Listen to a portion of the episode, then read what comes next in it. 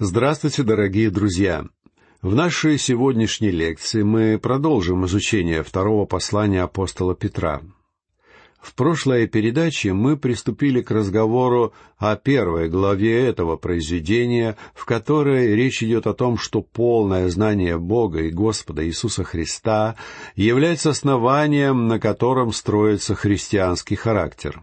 Давайте еще раз прочтем стихи с третьего по восьмой как от божественной силы Его даровано нам все потребное для жизни и благочестия через познание призвавшего нас славой и благостью, то вы, прилагая к всему все старание, покажите в вере вашей добродетель, в добродетели рассудительность, в рассудительности воздержание, в воздержании терпение, в терпении благочестие, в благочестии братолюбие, в братолюбии любовь.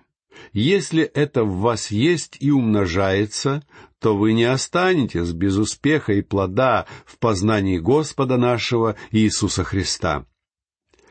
Друзья мои, когда мы с вами становимся детьми Бога, мы обретаем естество самого Бога. Неудивительно ли сознавать это? И в результате этого мы получаем возможность понимать Бога, когда Он обращается к нам через свое Слово, а Дух Божий делает это Слово реальным для нас. Но Петр не останавливается на этом, он двигается дальше, говоря, что кроме обетований Господа Иисуса Христа и того факта, что мы являемся причастниками божественного естества, есть также нечто большее. Мы могли бы спросить Симона Петра, что же еще можно добавить к этому? Я полагаю, что в ответ апостол сказал бы нам, что существует нечто неизмеримо большее. И когда мы вступили на этот путь спасения и жизни с Богом, мы оказались лишь в самом начале длинного пути. Возможно, вам будет удивительно узнать, что в христианской жизни есть нечто большее, чем само спасение. Вы можете вспомнить, как апостол Павел однажды написал Тимофею в третьей главе, в пятнадцатом стихе своего второго послания к нему, что священное писание может умудрить верующего во спасение. Поскольку нет сомнений, что Тимофей уже был спасен, что же имел в виду апостол Павел, говоря эти слова? А все дело в том, что спасение, образно говоря, существует в трех временных интервалах. Спасение в прошлом выражается в том, что мы были спасены Богом. Но и в настоящем времени есть место для спасения, потому что мы постоянно спасаемся. И, наконец, спасение имеет место в будущем времени, то есть мы будем спасены. Как говорит апостол Иоанн во втором стихе третьей главы своего первого послания, «Возлюбленные, мы теперь дети Божьи, но еще не открылось, что будем. Знаем только, что когда откроется, будем подобны Ему, потому что увидим Его, как Он есть». Я еще не стал таким, каким является Господь Иисус. Я еще не достиг этого состояния, но я двигаюсь к этому положению. И здесь Петр говорит о христианском взрослении. После того, как человек рождается свыше, он не должен оставаться в колыбели, по-младенчески огукая всю оставшуюся жизнь. Он не должен требовать к себе отношения, которое более подходит для малого ребенка. Верующий должен достичь состояния, когда он начинает расти и двигаться вперед. Именно об этом пишет здесь апостол Петр. Прочтем еще раз стихи с пятого по седьмой. «То вы, прилагая к всему все старание, покажите в вере вашей добродетель, в добродетели рассудительность, в рассудительности воздержание, в воздержании терпение, в терпении благочестие, в благочестии братолюбие, в братолюбии любовь. Здесь Петр перечисляет все эти качества, или лучше сказать, те внутренние черты, которые должны дополнять нашу веру. И он призывает нас прилагать к всему все старание. Иными словами, христианская жизнь — это очень серьезное дело. Но, к сожалению, мы превратили ее в какое-то разовое событие, уместное лишь в особых случаях. В наши дни бытует мнение, что христианская жизнь — это не то, что должно проявляться в сфере бизнеса, в учебе или в обыденной жизни. Скорее, это нечто, что вы надеваете только по воскресеньям, а также по случаю других особых праздников. Однако апостол Петр говорит, что христианская жизнь — это нечто, к чему мы должны приложить все наше старание. Когда Петр перечисляет эти добродетели, которые должны быть добавлены к нашей вере, они вовсе не являются серией пунктов, которые вы последовательно отмечаете в своей тетради. На самом деле, христианская жизнь — это рост. Именно так апостол Петр представляет нам ее в данном послании, которое он заканчивает замечательным призывом. «Возрастайте в благодати и познании Господа нашего и Спасителя Иисуса Христа». Знакомая всем нам иллюстрация — это пример растущего дерева. Вы знаете старую поговорку, что самые большие дубы вырастают из крошечных желудей. Я уверен, что вам доводилось наблюдать за растущими растениями. У меня на участке растет небольшое красное дерево, которое подарила мне одна моя радиослушательница. Сначала это было крошечное и нежное растение, которое легко умещалось в цветочном горшке. В то время у меня на участке не нашлось свободного места, чтобы посадить это дерево. Поэтому я поместил его рядом с домом, перед самым окном, намереваясь в будущем пересадить его в более подходящее место. С тех пор прошли годы, и это крошечное дерево стало выше меня ростом, так что я уже оставил надежду успешно пересадить его. Так вот, точно так же и христианская жизнь должна характеризоваться ростом и развитием. В любом лесу одновременно происходят два процесса, оба из которых являются процессами преображения. Все живые растения растут и развиваются, а все мертвые растения разлагаются и исчезают. Эти два процесса неизменно происходят в окружающей нас природе. И один из этих процессов обязательно будет иметь место в вашей и в моей христианской жизни. Поэтому, если вы дитя Бога, вы должны расти.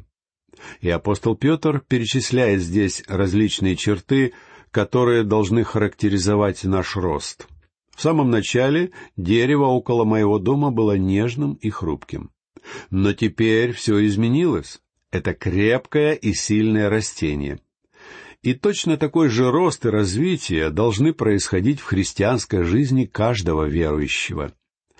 Здесь апостол Петр говорит о том, как именно должен происходить этот рост. Он начинает, говоря, «покажите в вере вашей добродетель».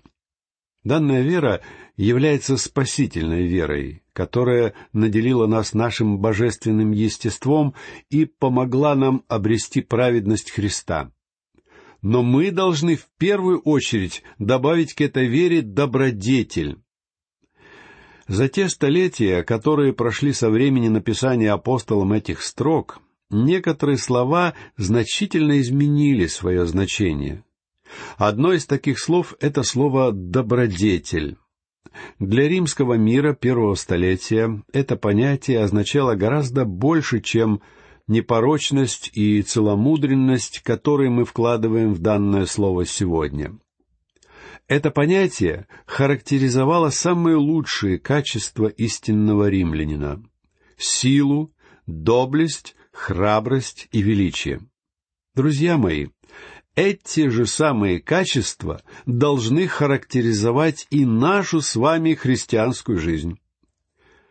Этому миру так нужны верующие, которые обладают храбростью, чтобы твердо выступать за правду и истину Бога сегодня.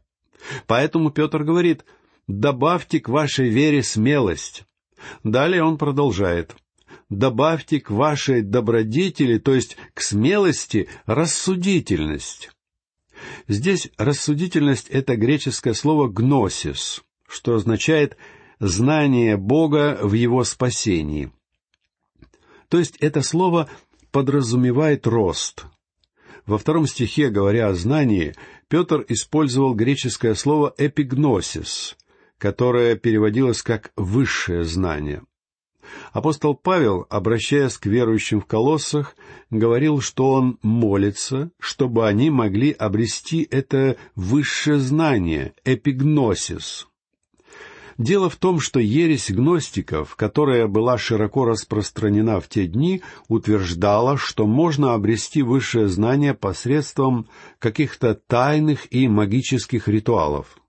Однако для апостолов Петра и Павла знание означало рост и развитие в христианской жизни, а высшее знание было конечной целью по мере того, как Святой Дух подтверждал Слово Бога в сердцах людей.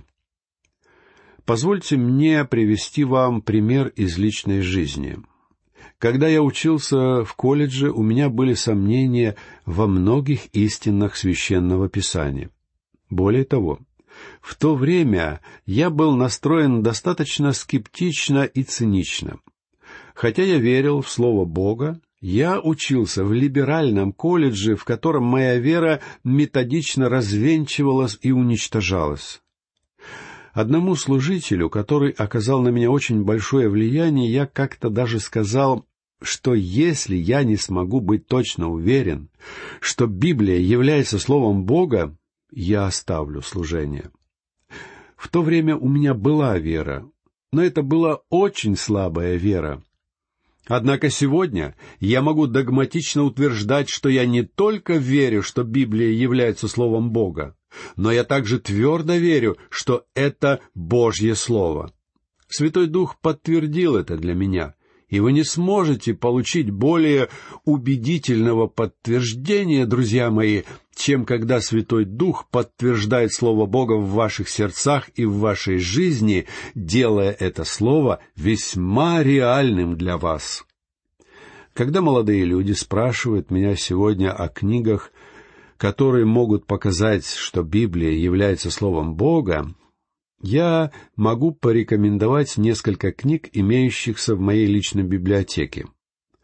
Но сам я уже много лет не держал эти книги в руках. Когда я сам был еще молодым христианином, все, что я делал, это читал книги по апологетике.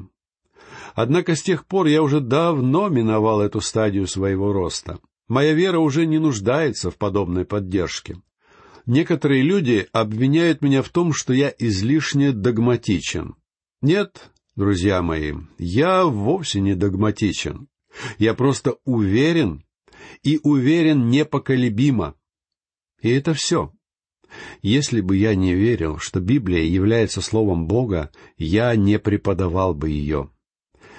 Как я сказал тогда тому служителю, я никогда не стану заниматься служением, если не смогу встать за кафедру с полной уверенности в той книге, которую я представляю. Можете вы себе представить, чтобы пилот большого современного авиалайнера велел своей команде выкинуть все карты, таблицы и приборы, потому что он в них не уверен? Должен сказать, что если бы вы оказались на том самолете, я бы не позавидовал вам. Но, конечно же, на современных авиалиниях работают высокопрофессиональные пилоты, которые уверены в своих приборах, картах и расчетных схемах, Поэтому, когда вы летите на самолете, вам нет нужды покидать свое кресло и бежать в кабину самолета, чтобы помочь капитану корабля своими советами. Он и без вас знает все необходимое. Он обладает информацией, которая была уже неоднократно подтверждена для него, поскольку он летал по этому маршруту уже десятки раз. Друзья мои, вы можете быть уверены в Слове Бога. И когда вы изучаете его и делитесь им с другими людьми, Дух Божий будет подтверждать его для вашего сердца. И в результате в вашей духовной жизни будет происходить рост. Именно это подразумевает апостол Петр, когда говорит, что что вы должны показать в жизни добродетель, то есть смелость, а также рассудительность. Вам нужна смелость, чтобы провозглашать Слово Божье. Вы не сможете делиться знанием, которое имеете о Христе, если у вас не будет смелости, чтобы делать это. Также мы должны дополнить нашу рассудительность воздержанием. Сегодня слово «воздержание» несет достаточно узкую смысловую нагрузку, поскольку относится только к одной сфере.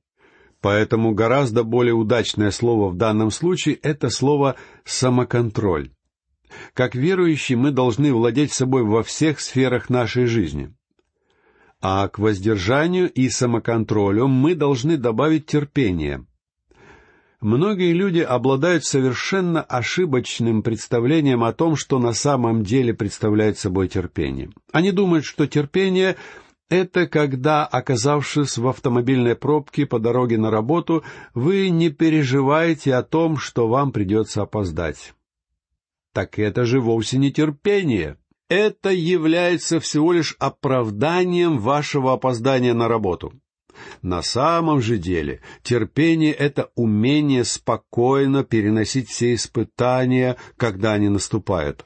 Терпение — это выносливость, оно держится на знании и смелости. Как растущее дерево крепнет и развивается, так и христианин должен развивать в себе смелость, знание, самоконтроль и, наконец, выносливость, присовокупив к этому терпению благочестие. Благочестие — это еще одно слово, которое с годами существенно изменило свое значение.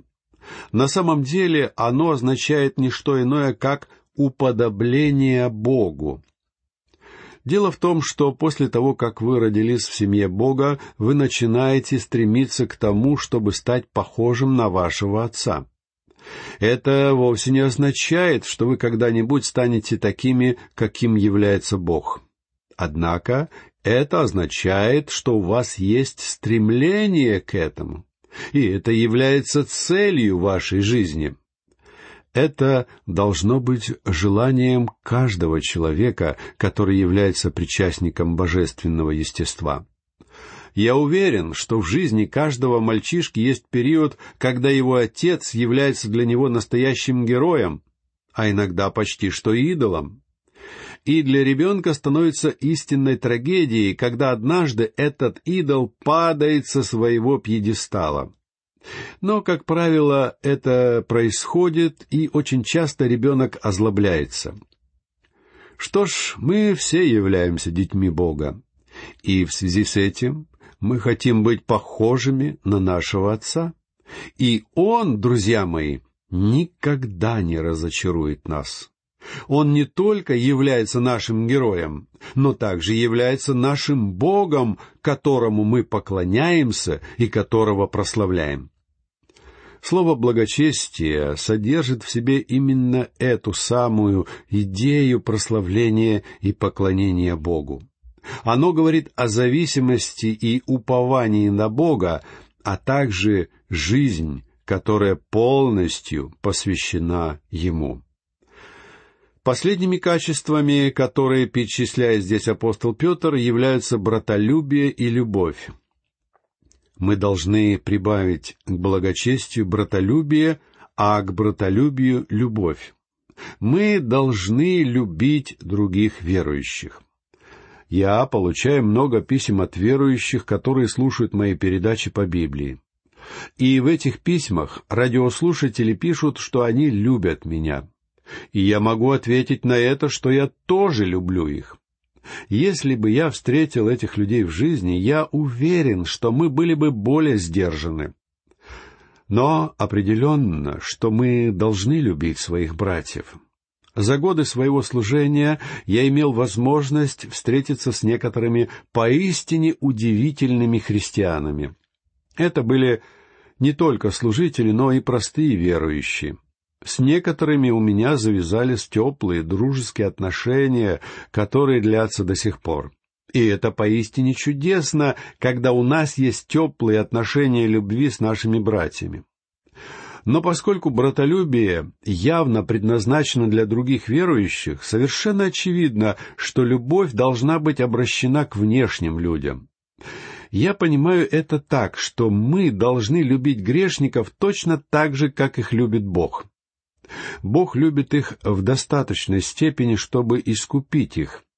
Но Он ненавидит грех и будет судить его, если только человек не обратится ко Христу.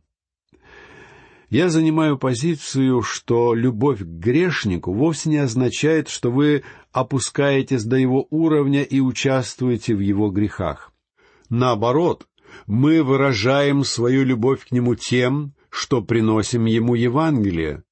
Друзья мои, мы показываем нашу любовь к тем людям, которые не разделяют нашей веры, проявляя о них заботу в достаточной степени, чтобы попытаться завоевать их для Христа. Далее прочтем восьмой стих. «Если это в вас есть и умножается, то вы не останетесь без успеха и плода в познании Господа нашего Иисуса Христа». Как видите, Петр вовсе не говорит о каких-то внешних аспектах проявления религии. Он говорит не о ритуалах, обрядах или литургии. Он говорит о том, что происходит внутри христианина, как утверждает апостол Петр, причина, по которой нам удается избежать мирского растления, состоит в том, что мы являемся причастниками божественного естества. Растление происходит внутри сердца человека. Позднее апостол напишет, что неспасенные, то есть отступники, сумели избежать скверны этого мира, совершая различные церемонии и ведя религиозную жизнь. И в то же время их сердца ничуть не изменились. Но нам, друзья мои, нужно нечто большее. Нам нужны успех и плод в познании нашего Господа Иисуса Христа. Давайте помнить об этом. И этим пожеланием я хочу закончить нашу сегодняшнюю лекцию и попрощаться с вами. Всего вам доброго. До новых встреч.